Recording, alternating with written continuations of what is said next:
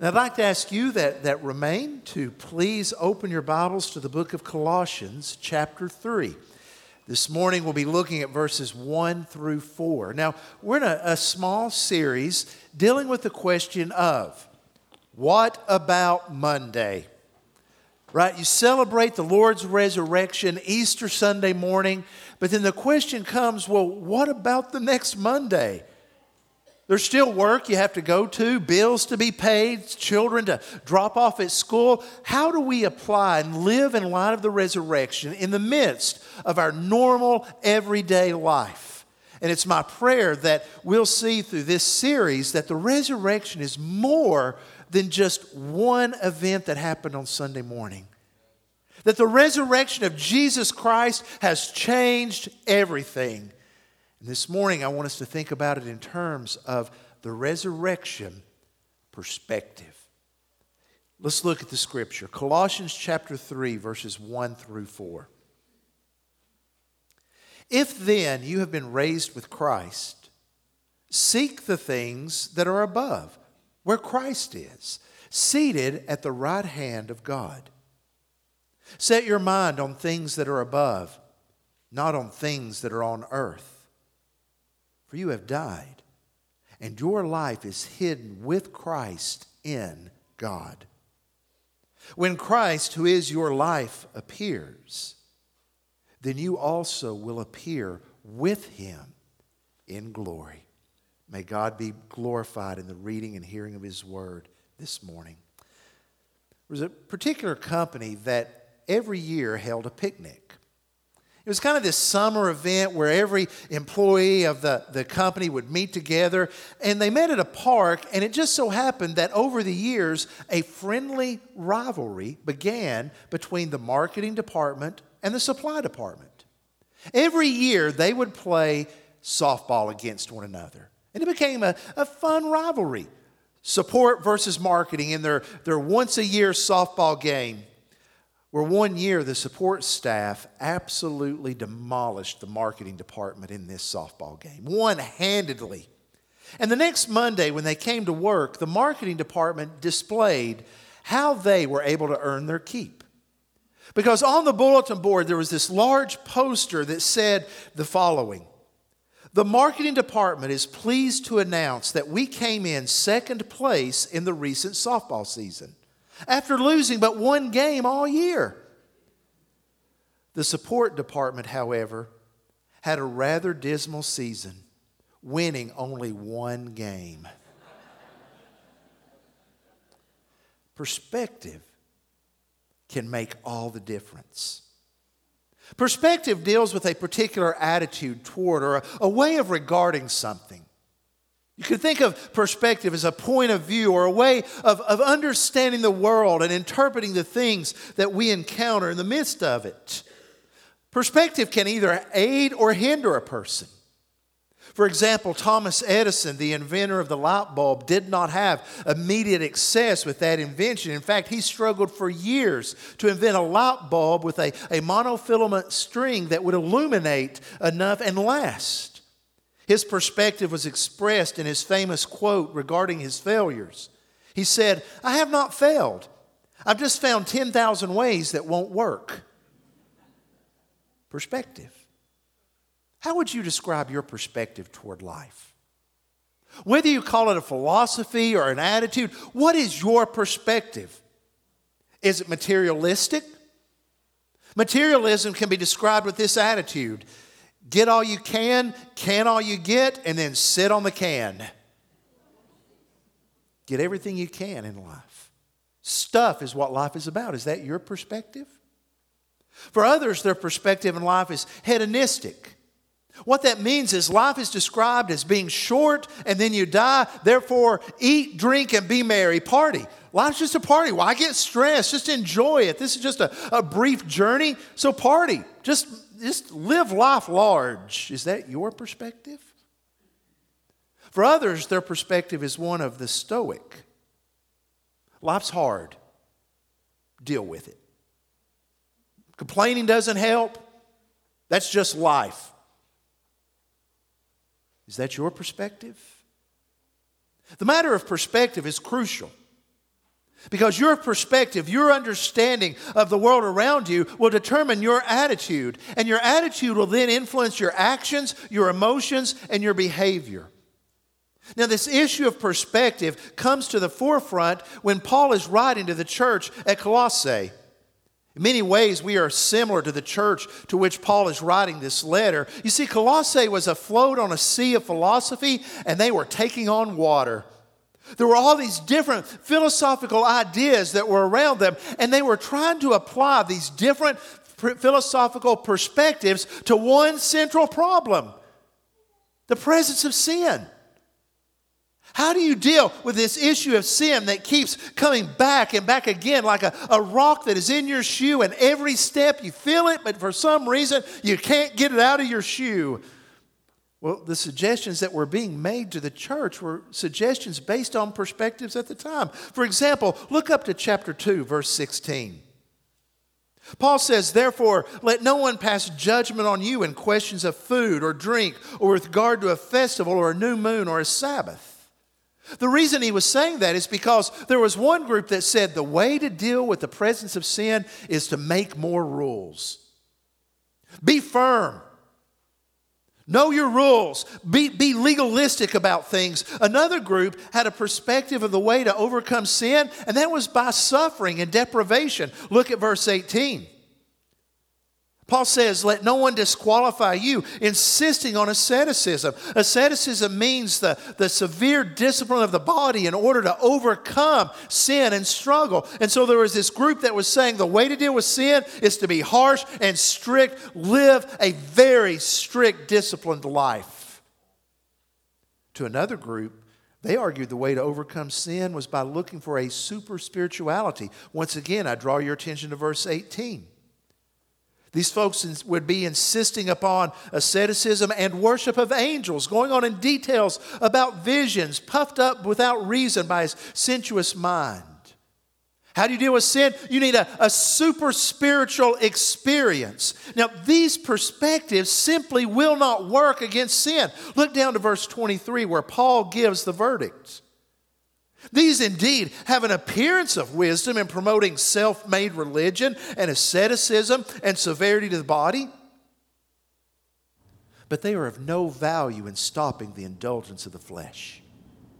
Each of those perspectives will not stop you from sinning. In many ways, if you try to follow legalism or stoicism or any different philosophy in dealing with sin, you'll end up much like a young man, 49 year old David Riston in January, he was tragically found dead in his home outside of Baltimore, Maryland. His neighbors hadn't seen him for a few days and became worried, so they called the authorities. When the sheriff's department came in, they found Mr. Riston dead laying in his den. After examining the body, they came to this conclusion he had died of envenomation, snake bite.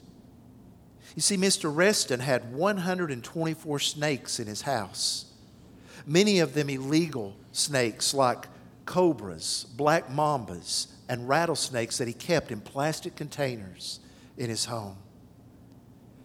Trying to use legalism, severe self discipline to stop sinning is like keeping a cobra in your house. It's only a matter of time before it bites you. So, what do we do? What's the answer to dealing with this pervasive presence of sin? Well, the answer that we see in chapter 3, verses 1 through 4, can be summed up in this that you'll see on the screen. This is the main point of the message. Living with a resurrection perspective is the way for the believer to overcome the presence of sin. See, this is the foundational truth that guides us in how we are to live. Because notice, this perspective answers the how and the why, for example, of verse 5. Look down to chapter 3, verse 5. Paul says, Put to death, therefore, what is earthly in you. Why are we to put to death what is earthly? Well, the answer is given in verses 1 through 4. It's the resurrection perspective. In verse 12, Paul says, Put on then as God's chosen ones, holy and beloved, compassionate hearts, kindness, humility, meekness, and patience, bearing with one another, forgiving one another. Why do we do that? Because of the resurrection perspective that is listed in chapter 3, verses 1 through 4. That's the why and the how that we do these things. It goes with where our mindset is, our perspective, how we understand life. And we understand life through the resurrection of Jesus. So, what is the resurrection perspective? Well, verse 1 tells us that the resurrection perspective means orienting our desires toward Jesus.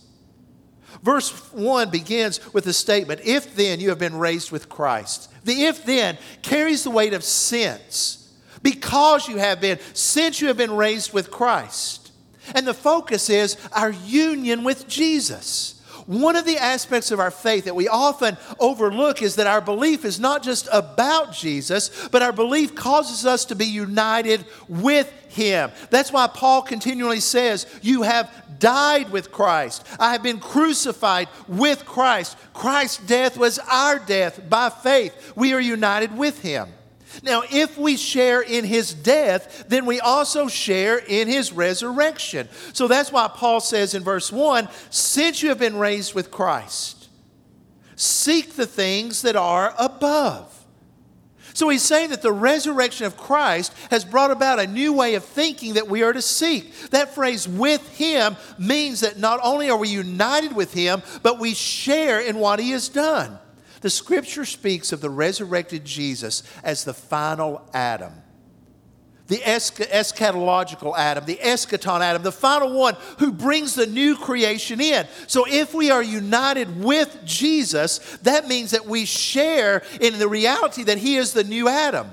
That's why it says in 2 Corinthians 5:17, believer, if you are in Christ, you are a new creation. The old is gone and the new has come. Therefore, seek. That word seek means to pursue consistently. Seeking Him is not a one and done thing. It speaks of a way of life that is continually in pursuit of, and notice what He says, the things that are above. So, because we've been raised with Jesus, our mindset is to seek the things that are above, the things specifically that are where Christ is where he is seated at the right hand of God. This is simply a way of saying that you and I are to pursue God and the things of God, the things that are eternal. What does that look like? This past week, I was reading in Exodus 34 and came across these three verses. You'll see them on the screen. Moses is on top of the mountain where he's been interceding on behalf of Israel, and he says, God, show me your glory. Then in verse 5, it says, The Lord descended in the cloud and stood with him, and there proclaimed the name of the Lord. That word proclaimed, which is repeated twice, verse 5 and then verse 6, drew my attention. God showed up and he preached, he made a proclamation. It says he proclaimed the name of the Lord. And you have to understand that proclaiming the name of the Lord is much more than God showing up on the mountain and saying, I'm the Lord, period. It deals with the revelation of God's character. That's why in verse 6 he explains the Lord passed before him and he proclaimed, The Lord, the Lord, a God merciful and gracious, slow to anger, abounding in steadfast love and faithfulness, keeping steadfast love for thousands, forgiving iniquity and transgression and sin, but who will by no means clear the guilty, visiting the iniquity of the fathers on the children and the children's children to the third and fourth generation. God proclaims who He is. He is gracious, compassionate, merciful, forgiving, just. Now, notice, those are the things that we are to pursue in life. If we are seeking the things that are above, our pursuit means wanting to know God. Who is God? God is merciful and gracious, slow to abound. That's why when he speaks of how we are to live and seeking him, notice back in Colossians in chapter 3, verse 12, he says, Put on as God's chosen ones compassionate hearts, kindness, humility, meekness, patience, bearing with one another. If anyone has a complaint against another, forgiving one another. Above all these, put on love. Are those not the characteristics of God? Is that not who God is? So, what he is saying is that in verse 12, we are to put on the very thing that we are seeking because as we seek God, we will come to know mercy and grace, patience and steadfast love. And he says those are the things that we are to pursue and to desire. But that's the challenge, isn't it? How do we change what we desire? How do we come to want these things? I think it was Blaise Pascal, the French philosopher, who once said, The heart wants what the heart wants. Why do you desire what you desire? When you get right down to it, sometimes all we can say is, I don't know. I don't know why I want this thing. So the question is, how can we point our desires to desiring the things of God where Christ is seated at his right hand? See, we're often in conflict because we have things we desire, but we don't know why. How do we change what we want even after we're saved? Well, verse 2 gives us the insight to that. You see, the resurrection perspective means learning to think on Jesus. This is what directs our desires. Thinking will be like guardrails that can guide your desires where your desires ought to be. So if I desire something in my heart, in my thinking, I can know the truth and I can say no. To follow that desire will only lead in death. It will end up biting me in the end. So I don't want to go down that desire. I need to think. That's why he says, set your mind on things that are above, not on things that are on earth. These two verses are very similar, but the difference is verse 1 deals with seeking, desiring. Verse 2 deals with thinking, thinking on the things that are above. So I want to direct my thinking Uh, to who Jesus is. So, how do we do that? It's one thing to say in church, let's think about Jesus. We're all together, we're here at least an hour each week, maybe two hours. So, how do we do that though in the regular stuff of life? Because the truth is, you live your life in the regular, mundane stuff of life more than you live it here at church. How do we think on Jesus at work? When we're mowing the yard, when we're cooking dinner, making the bed? How do we think on Jesus when things are not going well? When you're a, a mother and you're at the grocery store with your two kids, you're walking in with your three year old toddler and your, your baby that's about eight months old, and at that point, the baby decides she's not happy and she starts crying. The toddler is like John the Baptist going before you, pulling everything off the shelves and stirring up trouble. Your cart's overflowing. The Huggies have fallen out on the floor, and at this point, you just don't care to pick them up again, so you just kick them as you're trying to push along because now the point's survival. How do you think on Jesus then? You see, this isn't just apple pie way off in the, the future, by and by stuff. This is real life. And what it takes is discipline. It's not easy. It takes training our mind. I've been reading a little book and I've enjoyed it immensely called Liturgy of the Ordinary by Tish Warren Hardin. I'm sorry, Tish Harrison Warren. In this book, she walks through a normal, everyday life, parts of life, and talks about how do you worship God in the midst of this. Chapter 2 is entitled Brushing Your Teeth. If you'll allow me to read a portion of this. When I stand before the sink brushing my teeth and see my reflection in the mirror, I want it to be an act of blessing where I remember that these teeth I'm brushing are made by God for a good purpose, that my body is inseparable from my soul, and that both deserve care. Because of the embodied work of Jesus, my body is destined for redemption and for eternal worship for eternal skipping and jumping and twirling and hand raising and kneeling and dancing and singing and chewing and tasting. This is a great mystery. My teeth will be in eternity and are eternally good. My minty breath, a foretaste of glory divine. Such thinking in front of the mirror takes discipline. But when we act with discipline consistently, guess what? It soon becomes a habit. So it is engaging in inner dialogue. Think on Jesus, think on mercy, think on those things, and those things start coming out in our life. But the truth is is that we will not apply discipline to anything that we do not see value in. We discipline ourselves for what we see value in. So we have to come back and say, okay, what is the value of seeking and thinking on Christ? Well, that is answered in verse 3. For you have died, and your life is hidden with Christ in God. Okay, you have died. We've talked about union with Christ. That's reference to the crucifixion. But your life is hidden. That means protected with Christ in God. But it's my life. My life really isn't about the, the stuff here. My life is in Christ. Did he not say he is the way, the truth, and the life? That's not something way off in the future. It's something now guarded in Christ. He is the source of life. So when I'm setting my mind on things that are above, I'm setting my mind on true living. That's what life is. It is joy and peace. It's not about stuff, it is knowing Christ, living for him, and experiencing the life that he desires. The glory of the life of Christ and desiring that struck me in a weird way this week. Bear with me, if you will, for just a moment. I was listening to the radio, and the song by Billy Joel, Piano Man, came on. Now, this is probably his best known song. It's autobiographical, it's really about his life. And as I was listening to it, I'd been studying this this week, thinking about life in Christ. And I was struck by the, the sadness of the lyrics. I'm not going to sing it nor play it. But listen.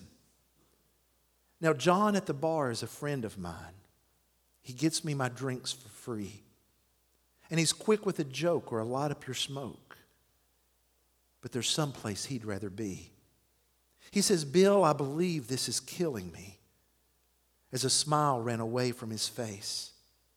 Well, I'm sure that I could be a movie star if I could get out of this place. Now, Paul is a real estate novelist who never had time for a wife. And he's talking with Davy, who's still in the Navy and probably will be for life. And the waitress is practicing politics as the businessmen slowly get stoned. Yes, they're sharing a drink they call loneliness, but it's better than drinking alone the disappointment in that's palatable. It's about looking around and realizing my life is not ending up the way that I thought it would be. And longing for something more. And I thought, what we're longing for deep down, what the people in that song are longing for, is life. And what Paul is saying here is life is found in Christ. The very things that we are longing for, so that even when we encounter the disappointments in life, the struggles in life, the joys of life, we know that the life here is not the sum of our existence. It's in Christ. And in Him, satisfaction is found. But to live such a way will bring us at odds with the world. And everything the culture around us says is life if you seek that, they'll say, That's crazy. You're going down a one way street that will lead you to the wrong side of history. And that's why Paul wants to remind us that the resurrection perspective has a hope that brings us to endure. Look at verse 4. When Christ, who is your life, you know how our life is hidden? Our life's Jesus. Nothing can touch him. He says, when your life, when Christ, who is your life, appears, you will also appear with him in glory. It's speaking to the time when Jesus returns, and he's saying, at that point, you will be with him. What you are longing for will be brought to fruition. Now we get just little appetizer samplers of what life is about in the spirit. But he's saying, on that day, you will experience what you've been longing for fully and completely. And that hope propels us out to live each day.